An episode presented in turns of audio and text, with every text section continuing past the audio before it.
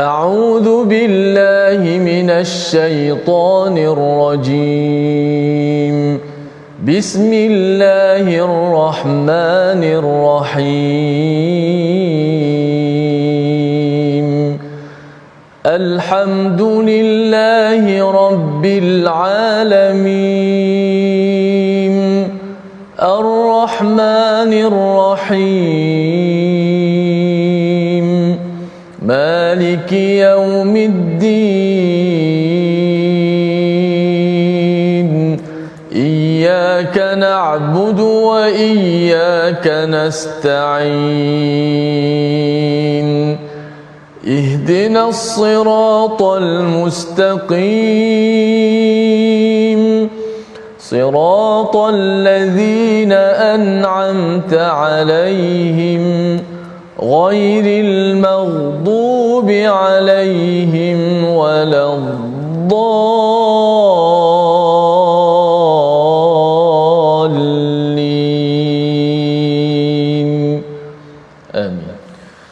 Warahmatullahi wabarakatuh. Alhamdulillah wassalatu wassalamu ala Rasulillah wa ala alihi wa man wala syada la ilaha illallah syadana Muhammadan abduhu wa rasuluhu. Allahumma salli ala sayidina Muhammad wa ala alihi wa sahbihi ajma'in. Amma ba'du. Apa khabar tuan-tuan dan puan yang dirahmati Allah sekalian?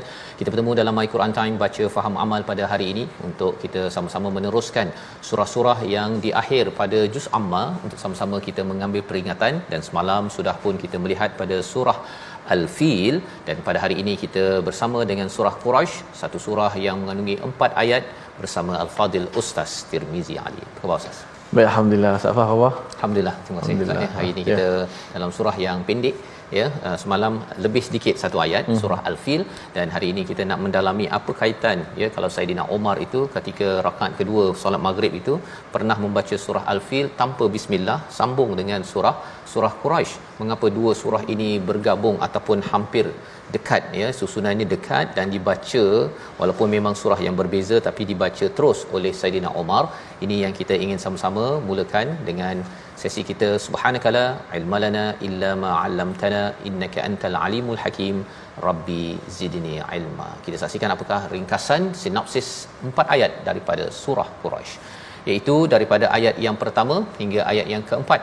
Peringatan kepada kaum Quraisy agar mengenang nikmat kurniaan daripada Allah Subhanahu Wa Taala dengan beribadah kepada Tuhan hadzal bait iaitu Tuhan Kaabah ini sendiri. Mari sama-sama kita terus sahaja membaca ayat pertama hingga ayat yang keempat. Dan jangan lupa tuan-tuan kita sudah di hujung ini nanti kita akan me- menyambut kesyukuran khatam kepada tadabbur My Quran Time ini pada 8 Oktober 2022 di Masjid Tuanku Mizan di Masjid Besi Putrajaya. Ajak kepada rakan-rakan ibu ayah ajak keluarga untuk bersama. Dan kita ingin membaca salah satu surah yang kita akan baca bersama meraikan penghujung ataupun khatam ya khatam itu bukan sekadar penghujung tapi permulaan kepada bacaan Quran kita yang seterusnya surah Quraisy hari ini kita belajar bersama Ustaz Firmizi Ali silakan Ustaz Baik, Alhamdulillah. Terima kasih Fadil Ustaz Fazrul, penonton-penonton, sahabat-sahabat Al-Quran yang diraikan sekalian. Alhamdulillah syukur kepada Allah Subhanahu Wa Taala. Terus kita pada hari ini dapat sama-sama uh, ber, uh, membaca dan tadabbur dan surah ini surah Quraisy. Uh, dan ada perkataan Quraisy uh, di dalamnya. Apakah yang dimaksudkan dengan Quraisy yang selalu kita dengar tentang Quraisy orang Quraisy dan hari ini surah Quraisy masya-Allah yang akan kita belajar. Ada empat ayat sahaja tak banyak ayatnya.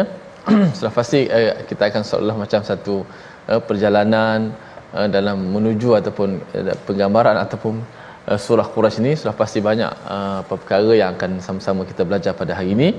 Jom sama-sama kita share sebarkan uh, majlis ilmu kita kita nak baca terlebih dahulu daripada ayat pertama hingga ayat yang keempat. أعوذ بالله من الشيطان الرجيم بسم الله الرحمن الرحيم لإيلاف قريش. إيلافهم رحلة الشتاء والصيف. فليعبدوا رب هذا البيت الذي أطعمهم من جوع وآمنهم من خوف. صدق الله العظيم. Surah Al-Azim kita bacaan daripada ayat yang pertama hingga ayat yang keempat daripada surah Quraisy, surah yang ke-106, surah Makkiyah yang mempunyai empat ayat untuk sama-sama kita memaknai ya surah yang pendek ini tetapi ianya mempunyai mesej yang besar kepada kita semua. Sebagaimana kita lihat pada surah sebelum ini surah Al-Fil, surah Al-Fil yang sudah pun kita bincangkan bermula daripada surah Al-Fil 10 surah yang terakhir ini bercerita tentang perjuangan Nabi Muhammad sallallahu alaihi wasallam. Apabila Allah menyatakan nabi diselamatkan ya ataupun Allah menyelamatkan uh, kepada Kaabah itu di Mekah itu itu adalah salah satu daripada kewujudan ataupun kehadiran Nabi Muhammad sallallahu alaihi wasallam yang dinyatakan pada surah Al-Fil dan dinyatakan bagaimanakah ya kelebihan-kelebihan yang diberikan kepada kaum Quraisy. Dan apa kaitan surah Quraisy dengan surah Al-Fil sebelum ini?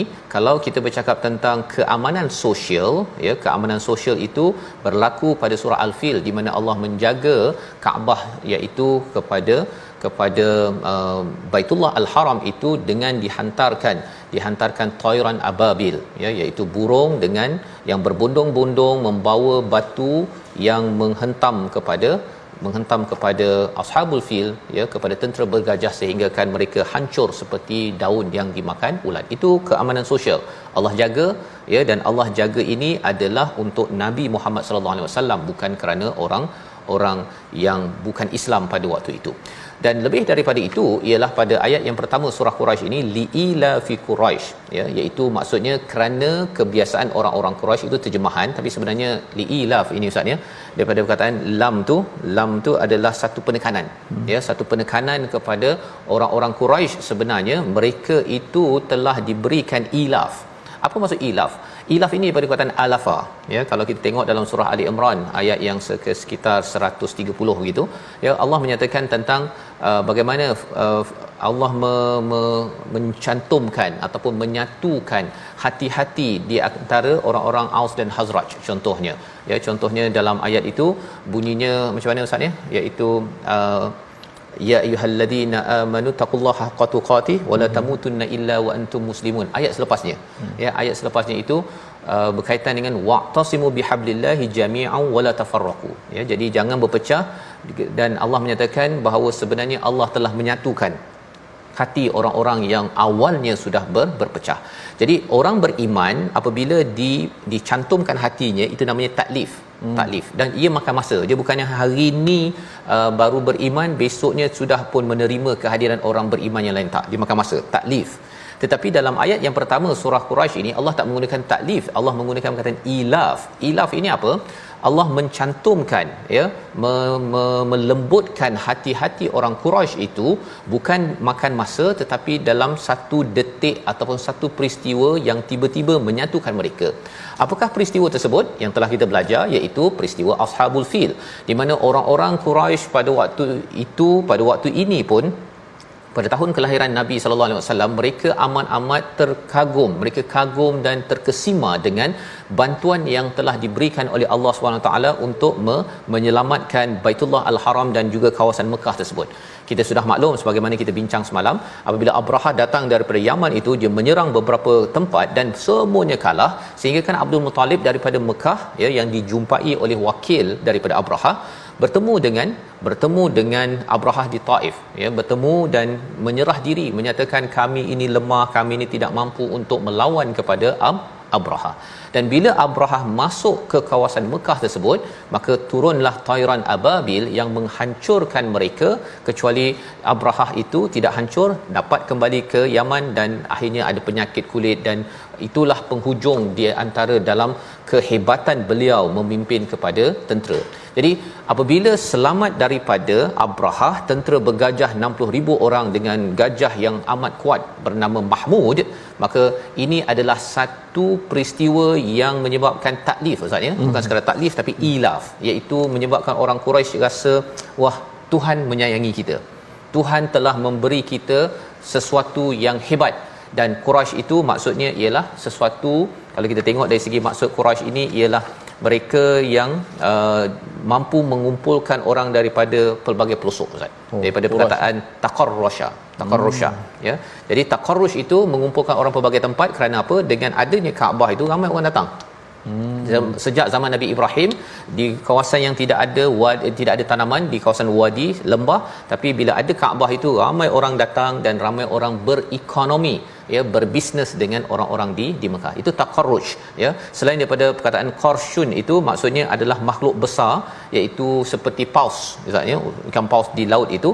Jadi bila diletakkan Quraisy ia seperti ikan uh, uh, di peringkat uh, seperti paus tetapi berbentuk kecil ya nak ceritakan bahawa uh, kalau paus itu boleh memusnahkan kapal Quraisy ini adalah ke uh, kecil kepada paus tersebut tapi boleh memusnahkan sesiapa sahaja jika uh, seseorang itu cuba untuk melawan ataupun menyerang kepada Quraisy ini sendiri.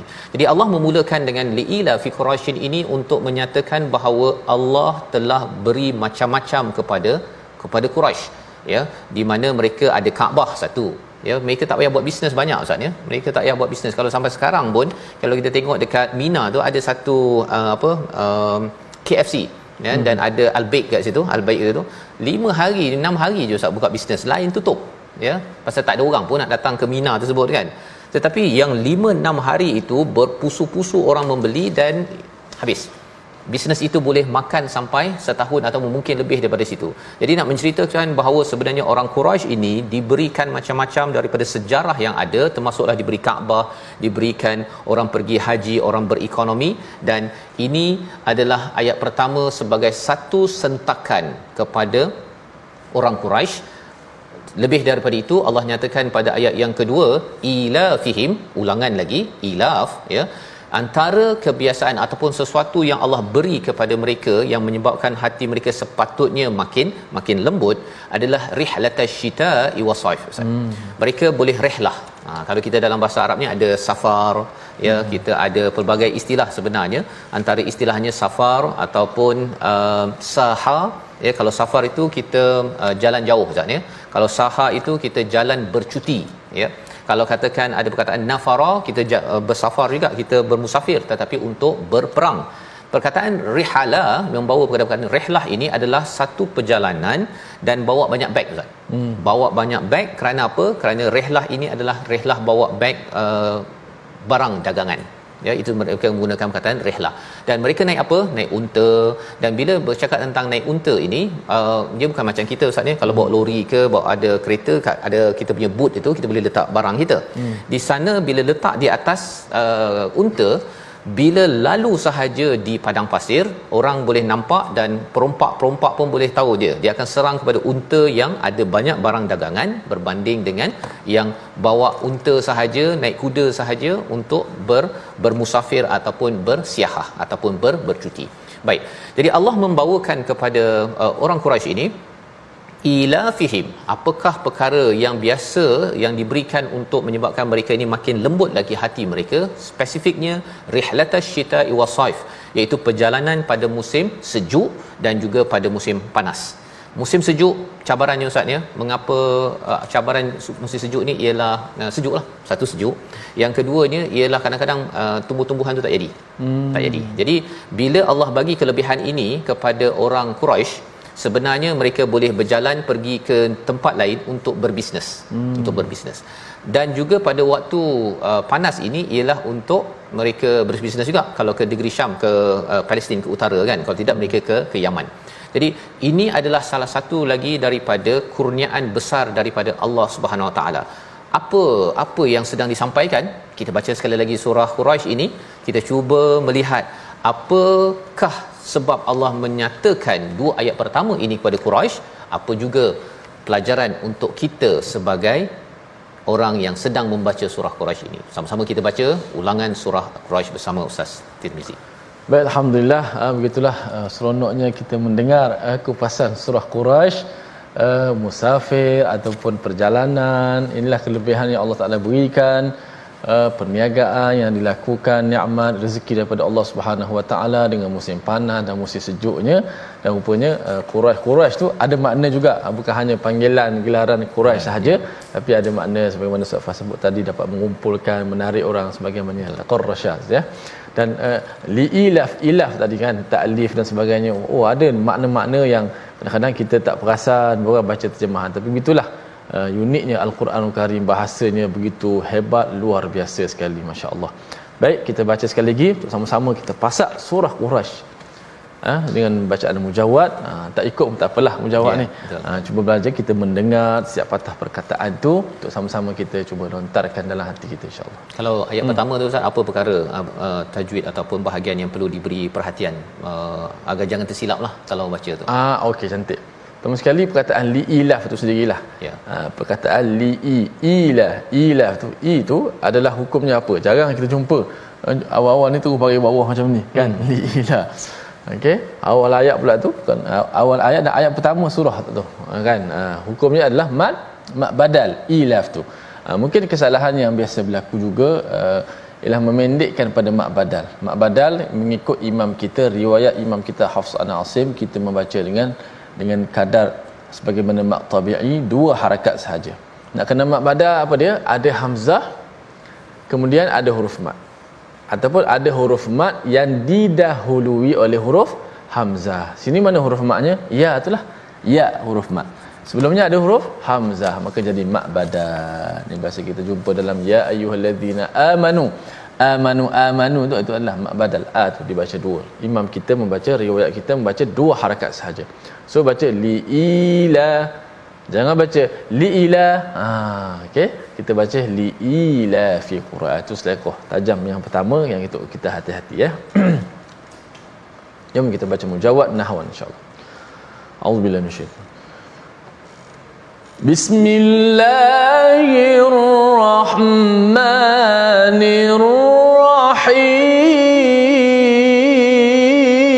الرحيم لإلاف قريش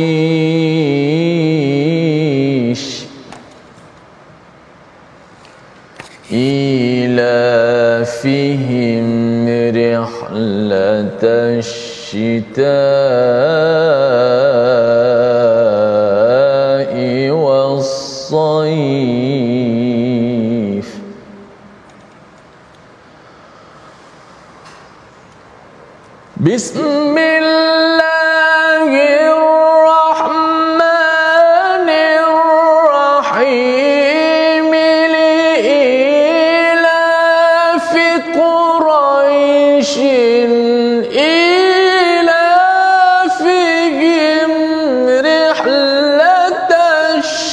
Allah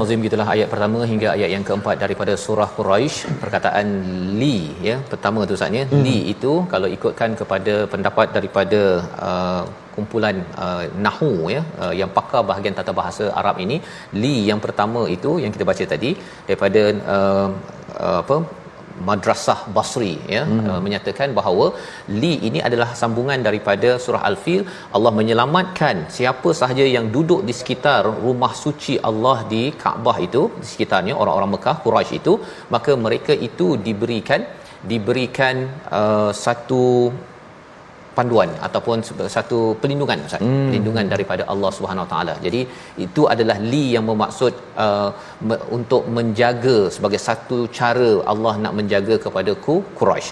Tetapi pendapat yang kedua daripada uh, uh, madrasah Kufah ya mereka menyatakan bahawa ini li ini adalah li at-ta'ajjub ya ha, sebagai untuk eh hairannya kan takjubnya bahawa hmm. Allah menjaga kaum Quraisy walaupun mereka ni buat perangai bunuh anak perempuan buat dosa macam-macam tetapi Allah masih lagi jaga mereka iaitu dengan apa yang ada dalam surah al-fil iaitu Allah menjaga Kaabah menjaga Mekah daripada serangan Abrahah itu sendiri.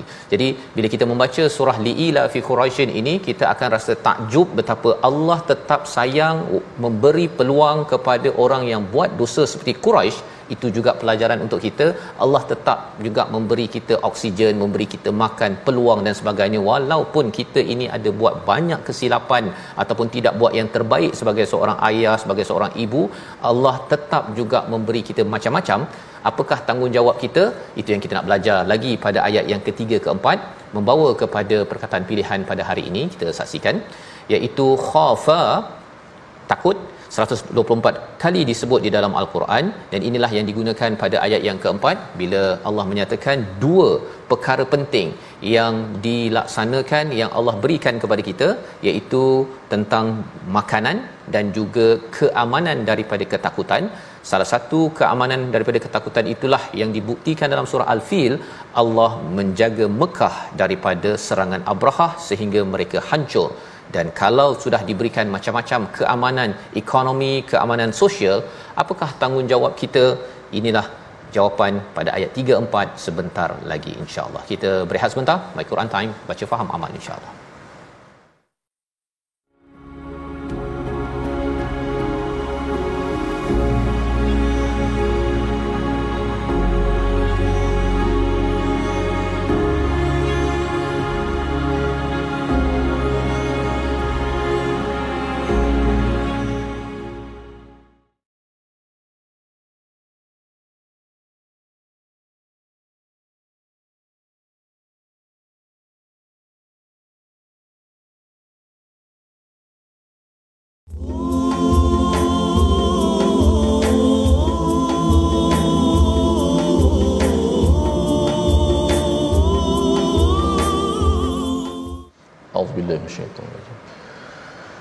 بسم الله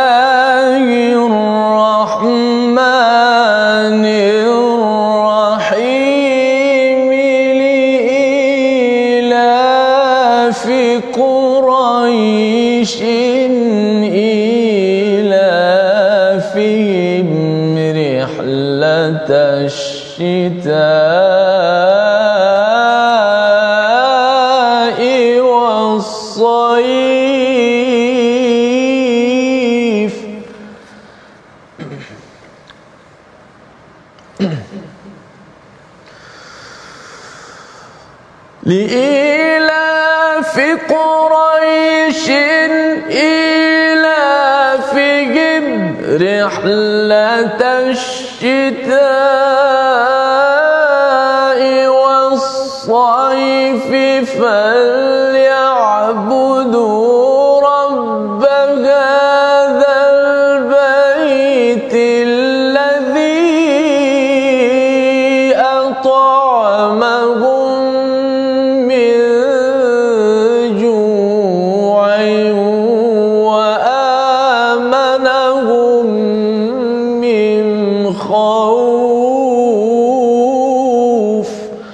Sadaqallahul Azim. Alhamdulillah. Demikianlah kita mendengar sekali lagi ayat pertama hingga keempat surah Quraisy. Alhamdulillah sahabat-sahabat kita dah masuk blok yang kedua. Sebelum kita pergi lagi untuk tadabbur lagi dua ayat yang dah kita hafal yang sangat dekat dengan kita yang semua orang boleh hafal dan semua orang boleh baca dalam solat. Namun selepas ni sudah pasti bacaan kita kita akan dapat merasai kelainan pada bacaan itu sendiri bila kita membaca al-Quran ha, dalam perkataan-perkataan yang kita sebut dengan kita memahami sedikit sebanyak ha, ayat-ayat Allah Subhanahu Wa Taala. Jom kita mengaji sikit tajwid pada hari ini. Kita lihat uh, di slide kita untuk sama-sama kita mengambil uh, ulang kaji ataupun pelajaran uh, daripada uh, perkongsian uh, tajwid ini uh, iaitu sempurnakan hukum uh, qalqalah ada mak badal dan ada uh, juga maklin ha, dan maklin ni banyaklah uh, setiap semua tu semua ayat itu di hujungnya semuanya berhenti tu uh, semua jadi maklin belaka. Uh, di ila fi quraish ila fihim rihlat asy-syita'i was-sayf falyabudu rabb hadzal bait alladhi at'amahum min ju'in wa amanahum min khauf ah, semua itu adalah maklin belaka yang banyak kita kongsikan pada sebelum ni dan juga pada ayat yang keempat yang terakhir alladhi at'amahum ada qalqalah. Di mana qalqalahnya? At'amahum huruf ta. Alladhi at'amahum huruf ta. Yang mana huruf ta ni huruf qalqalah yang bersifat dengan kuat yang tebal. Ha, tapi banyak di kalangan uh, pembaca berlaku kesilapan dengan menipiskan huruf ta dibaca seakan-akan huruf ta dikeluarkan angin seperti begini. Allazi at'amahum at. Ha, bila bunyi angin tu bukan ta lagi dah ta tak ada angin. Ta ti tu ato. Ta ti tu ato. Tak ada angin. Tiba-tiba kita baca allazi at'amahum at'amahum. Ha, bila kita bunyi angin tu dia hampir nak pergi pada huruf ta bukan lagi huruf ta sebab tu kesalahan yang kita lakukan uh, huruf yang kita silap sebut ataupun kita mengurangkan sifat sehingga berubah huruf itu sama ada dia berubah makna ataupun berubah makna itu sama ada berubah kepada makna yang lain ataupun berubah kepada tak ada makna. Ha, dua-dua ni berat belaka. Dua-dua ni orang tengah kata berat nanang belaka. Maksudnya berubah makna itu sama ada berubah kepada makna yang lain ataupun berubah kepada tidak ada makna. Pun dua-dua tu kita kira berubah. Contoh allazi at'amahum. Ha, kita dah tukar ta daripada ta tukar kepada ta. Maka tak jadi masuk asal dah. Kan? Ha, jadi kita kekalkan qalqalah al ta'amahum kuatkan ta. Allazi at'am. Sesuaikan dengan huruf ta. Ta ta at allazi at'amahum. Jangan allazi at'amahum ataupun allazi at'amahum tak bunyi langsung tak bunyi langsung qala ha, jadi kita nak jelaskan zahirkan setiap huruf jangan kita kurangkan hak ataupun kita tenggelamkan ataupun kita hilangkan huruf itu Kemudian ada mak badal. Ha, mak badal tadi kita dah kongsi pada li'ila fi Quraisy. Apa mak badal? Ada huruf mat yang didahului oleh hamzah. Sini wa amanahum min khauf. Huruf matnya apa? Alif. Wa amanahum. Alif huruf mat dan sebelum tu ada hamzah huruf ma yang didahului oleh hamzah. Maka berlakulah mak badal dekat situ. Wa amanahum. Wa amanahum. Dibaca dua harakat. Dan akhir sekali pastilah min khauf huruf uh, madlin apa nak kena madlin ada huruf uh, mad iaitu waw dan ya. Waw dan ya sebelumnya berbaris di atas. Wa amanahum min khauf begitulah sikit sebanyak wallahu alam safas Terima kasih ucapkan pada Al-Fadhil Ustaz Tirmizi untuk menjelaskan tentang qalqalah mat badal dan juga mat lin Ustaz ya. Mat lin ya. ni mat lembut ya. Ha, dan sebenarnya surah ini memang Allah menyatakan tentang melembutkan oh. pada orang-orang Quraisy kan. Sejuk-sejuk lembut Sejuk, eh, lembut-lembutkan hati orang Quraisy yang degil-degil yang keras-keras ni. Pasal ya, ya. mereka ni buat masalah bunuh anak perempuan lah, pergi uh, pukul orang, pergi me, apa me, menghancurkan ataupun mengherdik dan juga me, apa memaki kepada orang lain maka Allah menyatakan liilaf eh kan Allah dah buat kamu ni bukan sekadar satu taklif sesuatu yang menyejuk men, melembutkan hati mereka ni dalam jangka masa panjang. Dalam masa dalam peristiwa yang pendek yang bernama surah al-fil yang kita sudah belajar itu adalah satu bibit sejarah ataupun tanda sejarah yang besar yang orang-orang Quraisy mereka memang maklum tentang perkara tersebut membuktikan betapa benarnya mereka dalam dalam meneruskan legasi Nabi Nabi Ibrahim alaihi salam. Tetapi apakah yang berlaku? Mereka cuba untuk memporak-porandakan cuba menyelewengkan. Maka Allah beritahu kali kedua Ustaz ya pertama hmm. ilaf kedua Allah cakap lagi ilaf pada ayat yang kedua itu. Maksudnya apa? Sekali dah cakap eh kan Allah dah bagi macam-macam. Hmm. kan kan Allah dah bagi macam-macam. Dah kali kedua tu kira macam kalau ayah dah bagi tahu kali kedua tutup TV ha kan? Ataupun ayah cakap kan abah dah bagi kamu. Tapi kalau kali kedua abah kan dah bagi kamu belajarlah bersungguh-sungguh. Ha, kan itu satu satu amaran peringatan daripada Allah untuk orang-orang Quraisy tersebut. Jadi apa kaitan dengan kita? Sebenarnya sebenarnya apabila kita melihat Quraisy diberi macam-macam ini kita juga diberi macam-macam dalam kehidupan kita ini ada peristiwa-peristiwa yang menyebabkan kita terkesima betapa Allah memberi kita ilaf misalnya yang menyebabkan kita ada masalah buntu tiba-tiba Allah berikan penyelesaian yang kita terkejut bahawa ia boleh diselesaikan ataupun kita selamat daripada sesuatu mara bahaya maka apakah apakah kesannya? Kesannya sepatutnya falyabudu rabbahadzal bait Inilah seruan daripada Allah Subhanahu Wa Taala. Jika Allah dah beri macam-macam, Allah dah selamatkan Kaabah, dah selamatkan Quraisy, diselamatkan walaupun kamu buat perangai Allah dah selamatkan kamu. Sila bukan sekadar bersyukur tetapi sila beribadah menghambakan diri kepada Rabb hadzal bait iaitu kepada Tuhan Kaabah ataupun uh, rumah ini. Rumah ini merujuk pada apa? kepada Kaabah. Mengapa dikatakan hadzal bait? Kerana hadzal bait ini adalah satu yang dekat dengan mereka Ustaz ya. Ini hmm. adalah rumah mereka. Mereka rasa bahawa ini adalah rumah mereka tapi mereka kena ingat bahawa rumah ini ada Tuhannya dan ianya dibina oleh Nabi Ibrahim pada beberapa ribu tahun yang lepas itu berteraskan kepada ketauhidan kepada Allah Subhanahu Wa Taala. Nabi Ibrahim beribadah kepada Tuhan yang satu, maka orang-orang Quraisy yang telah diberi macam-macam ini, Allah dah lembutkan hati mereka. Sepatutnya bila sudah dilembutkan, sila beribadah sila beribadah menghambakan diri kepada Allah Subhanahu Wa Taala. Jadi dalam ayat yang ketiga ini memberi panduan kepada kita bila Allah dah beri macam-macam, kita perlulah beribadah kuat-kuat. Ha, itu dia punya point dia. Kita kenalah beribadah kuat-kuat lantaran apa? Jangan sampai kita ini diberi warning ustaz ya. Hmm. kalau ayat uh, surah al-fil Allah beritahu nabi, kepada nabi secara direct secara langsung. Alam tara kaifa fa'ala rabbuka bi ashabil fil. Allah ceritakan direct kepada nabi. Tetapi kalau dalam ayat yang pertama ayat kedua ni Allah bercerita tentang Quraisy kepada kepada nabi. Maksudnya Quraisy ni kepada pihak ketiga. Tapi Quraisy dengar ni dengar. Dia lebih kurang kalau macam katakan anak saya lah ustaz ya. Ibrahim. Dia pergi uh, kenakan adik dia Aisyah contohnya kan. Lepas tu bila saya sebagai ayah cakap pada Aisyah Aisyah Ibrahim ada kat situ? Ya Aisyah kalau orang yang dah beri macam-macam tapi buat perangai juga tak jadi baik memanglah ha, memanglah. Ibrahim dengar kat sana Hmm. Mengapa saya tak cakap direct? Kerana kerana sebenarnya sedang nak memarahi kepada Ibrahim tapi tak beritahu pada dia. Ya, beritahu dalam bentuk pihak yang ke ketiga. Jadi Allah beritahu tentang Quraisy ini kerana Allah murka, Allah marah dan Allah memberi amaran kepada orang Quraisy, jangan sampai Allah dah selamatkan, dah beri nikmat macam-macam, orang datang berpusu-pusu ke Mekah itu untuk berekonomi sampai sekarang dan jangan sampai seseorang itu masih lagi berfikir banyak kepada perkara-perkara dunia. Tetapi hendaklah beribadah kepada Tuhan hadzal bait.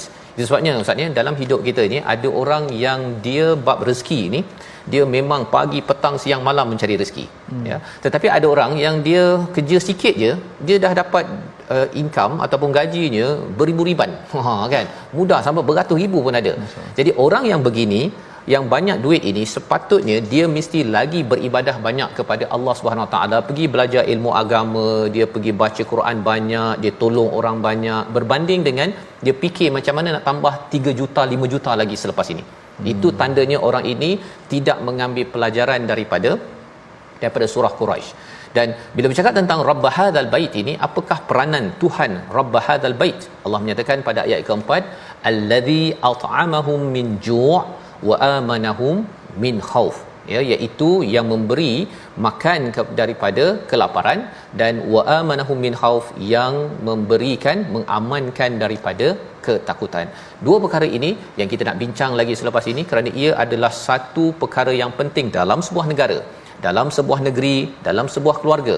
Kita baca sekali lagi surah Quraisy untuk memastikan kita ingat kalau kita pernah menjejakkan kaki ke Mekah Madinah Ustaz kan? Pernah buat umrah pernah pergi haji kita nampak betapa betul Allah telah ilaf bagi macam-macam kepada orang Quraisy di Mekah sana. Mereka tak payah nak buat promosi Ustaz ya tak payah buat promosi. Orang datang je. PKP baru ni saja yang diterkesan sikit kan? Tapi sekarang ni orang berpusu-pusu balik. Allah dah beri macam-macam itu. Sila gunakan untuk beribadah jaga orang-orang dan beri makan beri minum kepada orang-orang yang yang hadir. Tak payah bincang bimbang sangat pasal dunia. Dan mesejnya kepada kita orang yang dah diberikan peluang macam-macam boleh sampai ke Mekah Madinah ini pergi umrah pergi haji kalau income dia pendapatan dia dah tinggi janganlah dia sekadar fikir pasal income pasal duit duit dan duit sahaja tetapi sila belajar Quran beribadahlah banyak-banyak kepada Tuhan. Hadzal bait. Ayat 1 hingga 4 surah Quraisy untuk kita ulang sekali lagi baik masya-Allah tabarakallah. Eh, kita nak ulang sekali lagi pada surah uh, Quraisy ini. Dan juga uh, sedikit uh, selekoh tajam ataupun uh, boleh kita berhati-hati. Oh sebenarnya dalam surah ini ada uh, satu uh, dua dan tiga mat uh, badal eh. Satu li ila fi quraish. Yang kedua ila fihim itu juga adalah mat badal dan yang ketiga wa amanahum min khauf wa amanahum wa amanahum. Yang kita dah jelaskan uh, sebentar tadi maka sekatakan mak uh, pada setiap uh, bacaan kita insyaallah. Baik sahabat-sahabat kita baca surah quraish. Auzubillahi minasyaitanir rajim bismillahirrahmanirrahim.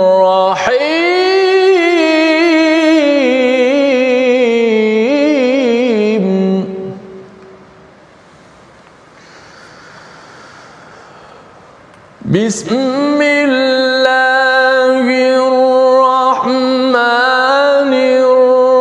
الرحيم لإيلاف قريش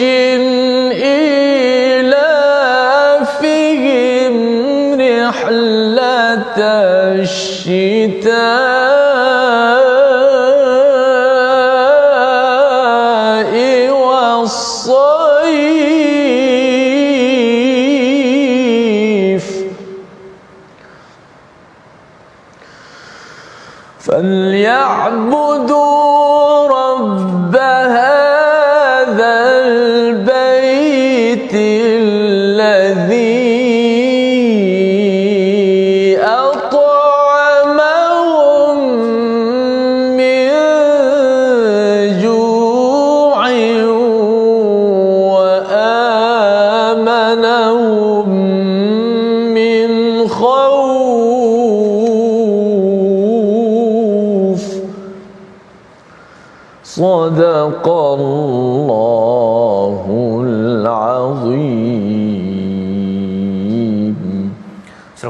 Kita empat ayat daripada surah Quraisy yang harapnya pada tuan-tuan sudah pun mengulangnya dan menghafaznya untuk peringatan kepada kita bahawa Tuhan Hadzal Bait ini berperanan berfungsi apa?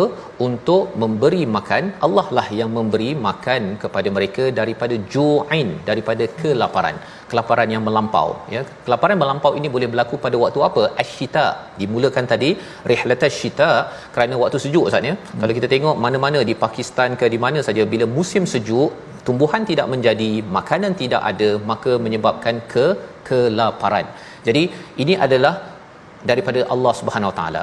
Ke amanan ekonomi ataupun kemajuan ekonomi ini dinyatakan dalam ayat yang keempat ini kalau sesebuah negara itu ada makanan ekonominya bagus sebenarnya itu datang daripada Allah Subhanahu Wa Taala yang memberikan ilaf memberikan kurniaan untuk melembutkan hati kita untuk menjadi menjadi hamba.